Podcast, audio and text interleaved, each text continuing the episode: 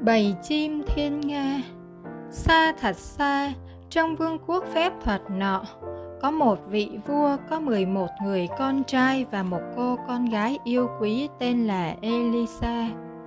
Khi vua cha tái hôn, cuộc sống của bọn trẻ hoàn toàn bị đảo lộn. Mẹ kế xấu xa của họ cho họ ăn cát thay vì bánh ngọt bà ta nhanh chóng gửi Elisa đến nhà người nông dân để họ nuôi nấng. Sau đó, mụ ta phù phép lên các hoàng tử. Hãy bay đi trong hình dạng của loài chim câm lặng to lớn này, mụ ta hét lên. Và rồi, ngay lúc đó, các cậu con trai biến thành những chú thiên nga trắng với những đôi cánh lớn.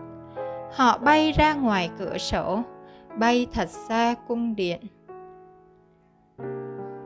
Sau nhiều năm, nhà vua cho gọi con gái của mình đến Mụ hoàng hậu độc ác ghen tị trước vẻ đẹp của nàng. Mụ bôi nhựa cây óc chó lên mặt và đánh rối mái tóc óng của nàng. Khi nhà vua gặp con gái, ông hét lên, Ngươi không phải con gái của ta. Elisa vừa khóc vừa chạy vào tận rừng sâu. Lạc đường và mệt mỏi, nàng nằm xuống nghỉ ngơi. Suốt đêm, nàng mơ thấy các anh trai mình nàng nhớ họ rất nhiều khi tỉnh dậy elisa tắm mình ở hồ trong rừng rửa sạch những gì xấu xí mà mụ hoàng hậu đã gây ra cho mình elisa tràn đầy hy vọng hỏi thăm một bà lão đang cầm một rổ dâu rại đi ngang bà có nhìn thấy 11 hoàng tử không elisa hỏi không, bà lão đáp nhưng hôm qua tôi có thấy 11 con thiên nga đầu đội vương miện bơi dưới suối kia. Đấy là các anh trai của cháu. Elisa khóc nức nở. Bà lão dẫn Elisa đến bên dòng suối. Elisa ngồi đợi đó đến khi mặt trời lặn. Nàng nhìn thấy 11 con thiên nga đội vương miện vàng đang hướng về đất liền. Ngay khi mặt trời khuất núi, đàn thiên nga biến mất Chúng biến thành 11 hoàng tử. Elisa vui mừng phát khóc và chạy tới ôm lấy các anh trai mình. Mỗi ngày khi bình minh lên, bọn anh biến thành thiên nga. Hoàng tử lớn nhất giải thích. Ban ngày, bạn anh bay lượn và trở thành người khi hoàng hôn xuống. Ngày mai hãy đi cùng bọn anh, Elisa. Hoàng tử nhỏ nhất nài nỉ. Elisa vui vẻ đồng ý. Mấy anh em dùng những nhành liễu đan thành tấm thảm để chở Elisa. Sáng hôm sau, họ biến trở lại thành Thiên Nga và dùng mỏ kéo theo chiếc thảm.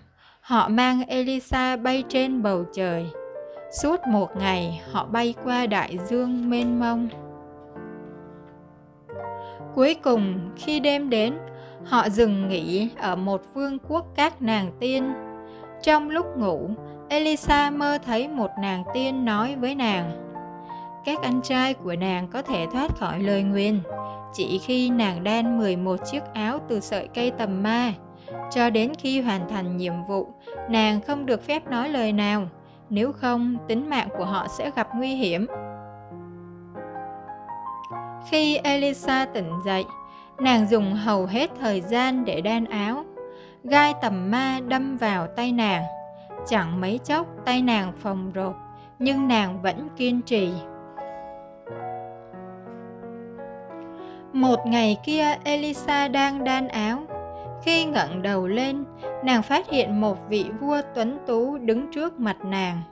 Khi chàng hỏi tên nàng, nàng chẳng thể đáp lại. Rung động trước sắc đẹp và lo lắng cho sự an toàn của nàng.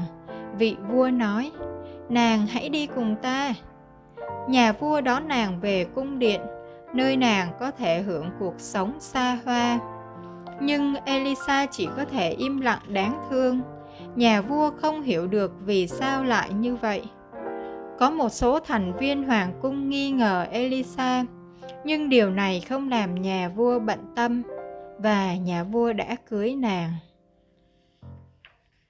Nhưng khi Elisa bị bắt gặp hái những cây tầm ma ở sân nhà thờ, có nhiều lời buộc tội nàng là phù thủy và là người sẽ phá hủy vương quốc.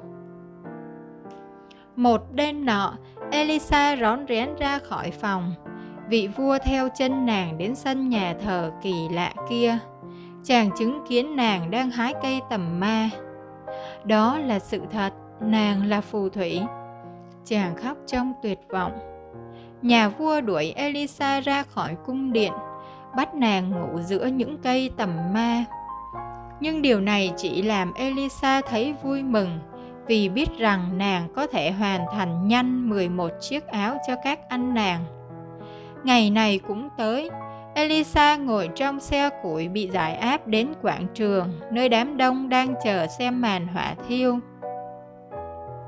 Đột nhiên, 11 con thiên nga bay tới xung quanh nàng và vỗ cánh trong sự tuyệt vọng. Elisa nhanh chóng ném ra 11 chiếc áo mà nàng mang theo cho bầy thiên nga. Từng con thiên nga biến trở lại thành hoàng tử, nhưng vì Elisa vẫn chưa may xong chiếc áo cuối cùng, nên hoàng tử út vẫn còn một chiếc cánh màu trắng muốt. Lời nguyền rốt cuộc được hóa giải. Bây giờ ta có thể nói, ta không phải phù thủy, nàng khóc. Các anh của Elisa che chở cho nàng và khẳng định, cô gái này vô tội. Đám đông khó có thể tin được điều mà họ vừa chứng kiến. Bây giờ họ biết cô gái này không phải phù thủy.